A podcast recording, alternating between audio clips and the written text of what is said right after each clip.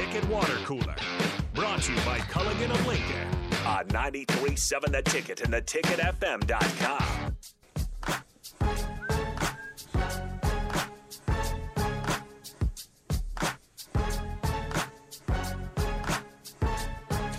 A good Thursday afternoon to all of you. Sorry for the delay. Had some technical difficulties, but we are good to go now, and we are live from Mary Ellen's off of 28th and Pine Lake. We're going to be here all night, actually, so make sure you stick with us. Uh, me and Strick will take over for On the Block. It's me and Nick here right now. What's up? Come and hang out with us. We got some Husker athletes headed this way as well. Charles and company, they'll fix you a plate. I will be completely honest. I've never had Mary Ellen's, but I can smell it. We're here right now. We're live, and it smells delicious. Nate, you're about to be blessed. I, and, that, and that's what I've heard. You're- I've, I've you're- heard yeah. nothing but phenomenal things. They've got menu items like brisket. That's what I've got my mind on. Catfish, pulled here. pork sandwich. I'm going to go through all these. Slab of ribs, hot butter wings, smoked cheeseburger, baked beans, cornbread, collard greens, coleslaw, grits, mac and cheese, potato salad, and more.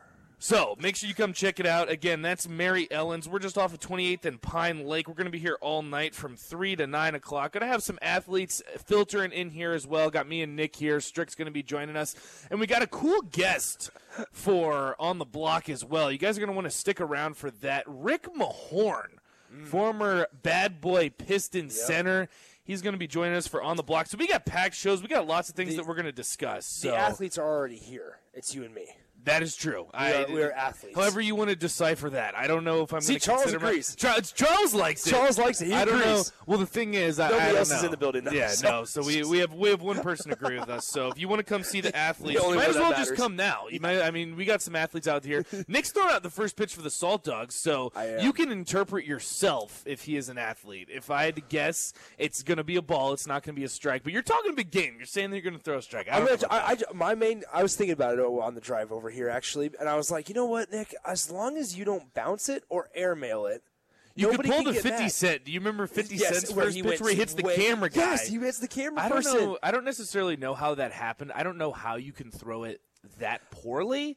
Maybe it slipped. I mean, trust me. Like I, as someone that gets sweaty hands, Yeah. clammy hands, I can understand that. But that was bad. So somebody Bad, DM'd, bad. somebody DM'd me on Twitter uh, of a of a figure skater throwing out a first pitch and said, "Nick, I want you to look like this when you throw out the first pitch tonight." Was it good? And they do like a, a, a like three spins in the air. I'll show you the video, Nate. The figure skater does like three spins in the air from the rubber and then throws the first pitch. If I tried to do three spins, I would be so dizzy. I, I would probably fall down. That's when the fifty cent kind yeah, of first I'm not going to be doing any spins, flips, somersaults, anything like that. I don't know. We got a couple texts coming in. John says it's all delicious. Trust me, I can. Again, I, I, like I said, I haven't ever tried it. I can smell it. This is my kind of food. This is big boy food. That that's how I describe it. It's like if you're coming here, you're coming here to eat. Like Yep. that is. We're making that very clear. Again, uh, Mary Ellen's off of 28th and Pine Lake, the place to be. Uh, also, John says to you, Nick, twenty dollars. Nick bounces it or air mails. See, air that's- mails, air mails the first. That's pitch. about to be thirty bucks because I don't know if Henry's still $30. because I don't know if Henry's still listening, but Henry bet ten dollars during the end of Rashawn's show that I was going to bounce it as well. So ten, I'll take ten dollars from Henry and twenty dollars from uh, Clatonia John there, and and we'll be happy to to make an extra thirty bucks tonight just for throwing out the first pitch and. And it doesn't have to, I mean, it doesn't have to be a strike. Just can't bounce or airmail. Right. Also, Texter, I can't speak on Tuesdays, but I promise you, you come six o'clock. This is going to be the place to be again. We got athletes coming in. Strick, Stricky, as he calls himself, which I love when he says that. He'll be here. We're going to be hearing from Rick Mahorn, too. So, again, uh, Mary Ellen's off of 28th and Pine Lake, the place to be.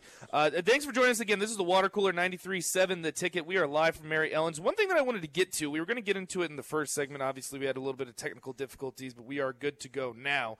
One thing that I wanted to take a look at. So Vegas already has their Big Ten football win total. They have basically every Power Five team has win totals already Okay. already filtered out. So I was taking a look at those. I, I have a, I've compiled a list and highlighted a few of the teams that Nebraska's playing. Nebraska, for reference, is sitting at seven and a half is their over under. I'm not entirely sure what it was last year, but what's really interesting about that is when you look at the Big Ten West The only team that is above them is Wisconsin at eight and a half. And if you look at the Yeah. Vegas lines for who's going to win the Big Ten West, that filters out perfectly.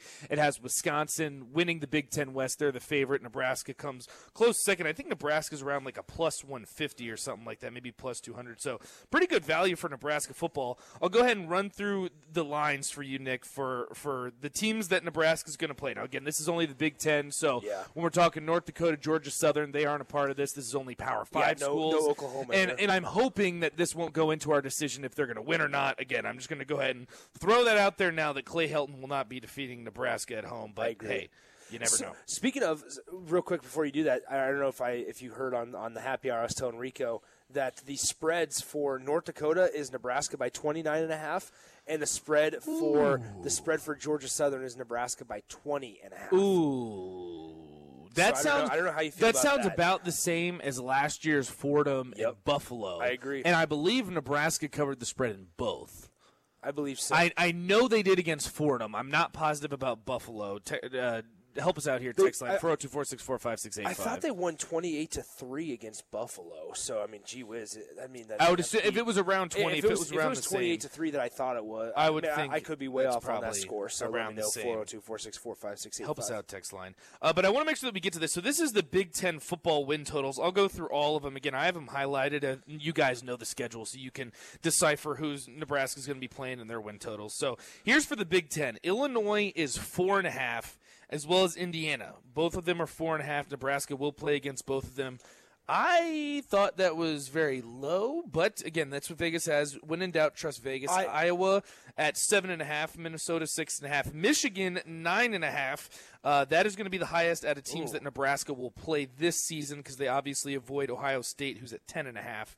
Uh, Michigan State seven and a half. Like I said, Nebraska seven and a half as well. Northwestern. This is the interesting one to me, and this is the one that I want to get into because Northwestern sits at four and a half as their win total. Man. So that's again, Vegas is predicting between four and five wins. Obviously, Nebraska a big week zero game against So, Northwestern. What, what's funny about that, Nate? Sorry to interrupt. Uh, Northwestern a month ago, when I looked at over unders against, uh, according to Vegas Insider, they were at two and a half. I'm gonna assume that people probably Took the Changed over. that line Yes, and probably exactly. took the so over. I, I think so as well. Because I I said that, that- I for said any Big Ten team, that's low because you got to think you have two out of conference that.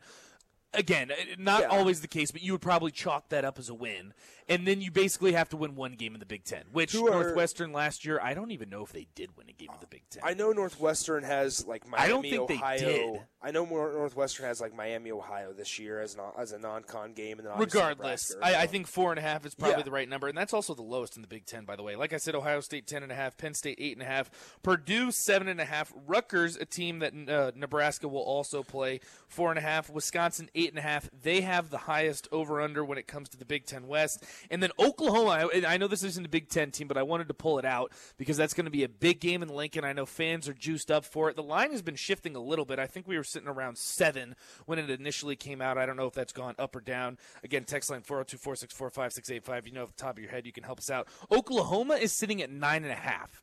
So I did the math and I filtered it out. So if you chalk up wins, again, chalk up however you want to decide it. I know when you look at years past, you can't consider anything a guaranteed win. I'm not guaranteeing wins. Listen, That's not a this is conversation this is this. my thought Yeah. process. Yeah. Is that every team that is projected lower is going to be a win. I'll just go ahead and say a loss. So Purdue is projected at seven and a half, as is Iowa. We can chalk those up as losses. You can chalk up Wisconsin eight and a half as well. Illinois, Indiana, Minnesota, Northwestern, and Rutgers. All of those teams have a lower over under when you look at Vegas in their line. All sitting at four and a half, five and a half, and then I believe it's yes, Minnesota sitting at six and a half. That's five wins in the Big Ten. You're assuming the other two are Georgia Southern and North Dakota. Yep. That's your seven. And I know it's easier said than done, and I know the biggest discussion, and the biggest frustration with Nebraska football, especially recently, is the games that you're supposed to win, you're not winning, and the games that you weren't projected to win, you're you're so close. I mean, you're literally inches away from winning some of those games. So I'm curious to think what you say. If that theory checks out, what are we feeling about a seven win? You're happy. You're happy. You're not thrilled, but you're happy Because you don't get any eh, You're no not- big not- wins, yes, quote unquote. None of no big wins are coming. you're not that. thrilled, but but everybody thinks that this metric that, that, that Trev Alberts has put for Scott Frost is six wins and a bowl game, right? So, I mean, think about it this way. I, I also like to put, throw in this: if they're seven and five at the end of the regular season, put in a bowl game as well, you can make it at an eight and five year. That's eight. That's eight wins. Now, on the flip side of that, you can make it seven and six wins after a bowl game. However, and I said this earlier today, and I'll reiterate it now. I think the more and more I thought about our, our little conversation yesterday, um, and, and just Which the, I think I was right, but well, no, it was it was actually a very very thorough discussion. It was interesting good. because we, like both we're not, we're not sides makes you genuinely we're not genuinely No, pissed at each but other. But it makes like- you think. Yeah, no, it's, makes you it, think a lot. It, actually like it, and, I, it's hard because I kind of see both sides. I see and I understand, but that's what makes this whole situation so hairy and gray is that there's no right answer. There's no right discussion or right angle to look at this thing. So with that in mind, though, back to your five wins. I, I think you're you're happy because you're not thrilled, but you're happy because with the five wins or seven. with the seven, excuse me, those five Big Ten wins that you mentioned, because you're doing something that you haven't done in the first four years. And as simple as I can put it, you're beating the bottom feeders of the Big Ten. In the first four years, you have not beaten Purdue. You're one and three against Purdue. You're one and one and three against. Um, excuse me, you're 0 and 3 against uh, uh, Wisconsin, 0 and 4 against Iowa. Everybody knows the records. You're, you're around 500 against Northwestern, you're around 500 against Illinois, and you're 1 and 3 or 1 and 3 against Minnesota. So if you're beating Minnesota, Purdue, um, Illinois, if you're beating Again, those, Vegas is by this Yes. metric, by this theory, Vegas has Nebraska winning. Exactly. So with that in mind, you sit there at the end of the year, and let's say, let's just say on the good side, Nebraska wins their bowl game at when they went into seven and five. They're now eight and five. They end the regular season. You look back and you go eight wins. That's five. You, you got five more wins than you did the previous year. Once again, going back to our discussion yesterday, that's then something you can point at, and that's tangible proof that you can point at My- going into the following year. The saying, only pushback you got eight wins. that I have against this, and again, it depends on what the games against Oklahoma, Michigan, uh, Wisconsin. It depends on how these games look. But when you look at that, you're not getting that signature win. You're not Absolutely. getting that big win. And I think that's kind of my frustration when we talked about yesterday when I said, okay, if you have five wins, Yeah. it depends on what they are.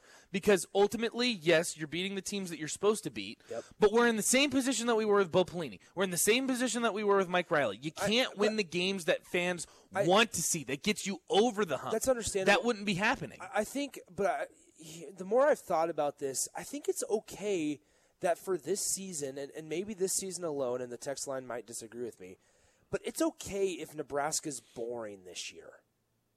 And by boring, it's not win the games you're supposed win the to. games you're supposed to win and stay competitive in the ones you're not supposed to win. That's that's literally it. It's okay. Like I, I think Nebraska fans, we, we talk about how I mean, think about the emotional roller coaster that last season was for Nebraska fans. You you had an idea every week. Well, well, first off, the At least you knew it was going to be close. well, the that's, emotion, that's personally my the emotion, the emotional roller coaster of starting off the season zero and one and having to hear your head coach say that they just guessed wrong. That, was not a good Okay, start. well, yeah. And then you come back and you don't know how to respond after after two wins against Fordham and Buffalo. Then you go into the next week against Oklahoma. And I was talking about this today with with Rico and VJ. Like nobody had any idea what kind of team Nebraska was last year going into Oklahoma. So if you're winning the games you're supposed to beat, that tells you a little bit about what kind of team you are. And at this year, in, in a season that there's going to be a lot of eyes on Nebraska, and there's going to be uh, both both locally and nationally. Like you're crazy if you don't think the national spotlight is going to be centered hardcore on Nebraska football this year. It, de- it, it because of Scott depends. Frost. It depends. I think there's. Uh, it depends. Because Northwestern, if you lose that game week one, I think that the national spotlight's already gone.